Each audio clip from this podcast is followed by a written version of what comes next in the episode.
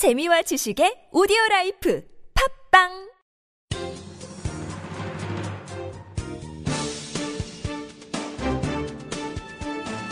일간사설 4월 18일 토요일 매일경제사설. 인터넷 은행 금융 실명제와 충돌 안 되게 해야. 한국형 인터넷 전문 은행 도입을 위해 그제 열린 세미나에서 제시된 가이드라인을 보면 우리도 연내 출범이 가능할 것으로 예상된다. 금융위원회는 이날 의견을 반영해 6월에 정부안을 발표하겠다고 기존 은행법을 개정하든 새 법을 제정하든 서두르는 게 좋다. 인터넷 전문 은행이란 점포를 최소화하거나 아예 점포 없이 업무를 인터넷, 모바일 등으로 처리하는 형태로 IT와 금융을 합친 핀테크의 구현이다. 미국과 일본은 1990년대 이미 인터넷 은행을 허용했고 중국에서도 텐센트의 위뱅크, 알리바바의 저왕장성 등이 속속 등장하고 있다. 스마트폰 확산에 맞춰 빠르게 확산되는 추세이니 우리도 손 놓고 있어서는 안 된다. 검토 중인 설립 기준을 보면 설립 최저 자본금은 500억 원 선이지만 인가 신청 때 2천억 원 이상을 요구한다. 기존의 은행 설립엔 시중은행 1000억 원, 지방은행 250억 원이 필요하다. 산업 자본에 허용하는 보유 지분도 현행 시중은행 기준 4% 이내에서 30%까지 늘리자는 쪽이다. 다만 대기업 계열의 사금고로 전락하는 것을 막기 위해 공정거래위원회 선정, 상호출자 제한 기업 집단의 진입은 막는다. 상호출자 제한 기업 집단 기준은 자산 5조 원 이상이니 삼성, 현대차, SK, LG, 롯데 같은 대기업은 참여할 수 없다. 이런 기준을 적용해보면 대기업 그룹을 제외하고 증권사나 보험사, 저축은행 같은 이금융권과 네이버, 다음 카카오 같은 IT 기업이나 통신회사 간의 합작 형태가 유력해 보인다. 현재 금융실명제법 유권 해석을 통해 최초 거래 때 본인 확인 의무를 부여하고 있는데 인터넷 은행에는 이를 조건부로 완화하는 방향이라고 한다. 독일을 제외한 미국, 영국, 일본 등은 조건부로 허용하고 있다. 실명 확인을 완화하는 과정에서 금융 실명제와 충돌을 최소화하고 느슨해질 수 있는 보안성을 별도로 강화하는 장치는 필수다. 인터넷 은행은 오프라인 점포 비용을 절감하면서 선진 기법을 발빠르게 도입하고 활용할 수 있을 것이다. 무엇보다 종래에 없던 금융 서비스로 소비자의 편리성과 효용성을 높일 수 있다는 점이 중요하다. 모바일 크라우드 펀딩, 개인 대 개인 대출 등은 우리보다 앞선 인터넷 은행들이 잘 활용하고 있다. 인터넷 은행이 낮은 수수료 같은 가격 경쟁력만 치중하면 지속 가능한 활로를 찾기 어렵다. 공급 과잉으로 인한 수익성 악화와 그에 따른 부실화로 신뢰를 잃어 한때의 유행에 그쳐서는 안 될 것이다. 대한민국은 인터넷 뱅킹과 모바일 뱅킹 등 금융권에서의 IT 서비스가 가장 잘 발달한 나라다.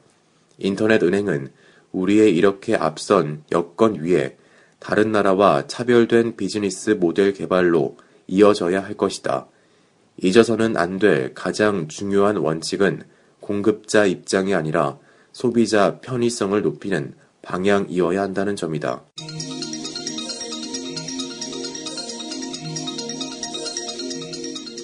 통로 전국 속전속결 수사만이 유일한 해법이다. 성완종 전 경남기업 회장이 여야 정치권에 불법 정치 자금을 살포했다는 주장을 담은 이른바 성완종 리스트가 국정 블랙홀이 되고 있다. 성 전 회장 주머니에서 현 정부 인사 8명을 거론한 메모가 나온 데 이어 17일에는 여야 정치인 14명을 거론하는 로비 장부 의혹이 제기됐다. 이미 소셜 네트워크에는 그 대상자로 지목된 정치인들 이름까지 나돌 정도다. 정치권과 유착된 어느 기업인의 죽음과 폭로가 이처럼 나라를 뒤흔드는 것은 한국 정치의 후진성을 그대로 보여준다. 이왕구 총리가 수사 대상에 오르는 초유의 사태를 맞았을 뿐 아니라 반기문 유엔 사무총장이 사실이 아니다며 국내 정치와 선을 긋고 나서는 지경에 이르렀다. 이 총리가 지난달 12일 대국민 담화에서 부패와의 전면전을 선포할 때 이런 결과가 나올 것이라고 예상한 사람은 아무도 없었을 것이다. 마찬가지로 정치권에 대한 정치 자금 수사의 불똥이 앞으로 어디로 튈지 아무도 예상하기 힘든 상황이다. 성전 회장은 여야를 가리지 않고 경남 기업 임원들 이름으로 쪼개기 후원금을 비롯해 정치 자금을 뿌려온 것으로 알려졌다. 국가적 위기지만 검찰로서는 오히려 기회이기도 하다. 박근혜 대통령은 12일 성역 없는 엄정 대처를 천명한 데 이어 15일에도 부정부패에 책임이 있는 사람은 누구도 용납하지 않을 것이라고 강조했다. 김무성 문재인 대표를 포함해 정치권도 여야를 가리지 않고 성역 없는 수사를 촉구하고 있다. 국회의원 후원금은 물론 대선 자금과 관련해서도 잘못된 관행을 바로잡을 수 있는 또 한 번의 중요한 기회다. 현직 총리를 비롯한 살아있는 권력까지 수사 대상이라는 사실 때문에 특별 검사 임명도 거론되지만 검찰은 그런 움직임에 흔들리지 말고 신속하게 수사를 진행해야 한다. 특별 검사를 추천, 임명하고 수사팀을 구성하는데 적어도 1, 2개월이 걸리는데 그동안 이 사건을 둘러싼 의혹은 눈덩이처럼 부풀어 오를 것이다. 현금으로 은밀하게 이루어지는 정치 자금 전달의 특성상 그나마도 확보하기 어려운 증거들이 그 사이 사라질 수도 있다. 이미 온갖 의혹과 추측이 나라를 뒤흔들고 있으니 검찰은 정례 브리핑을 통해 미확인 의혹이 난무하는 사태를 막아야 한다.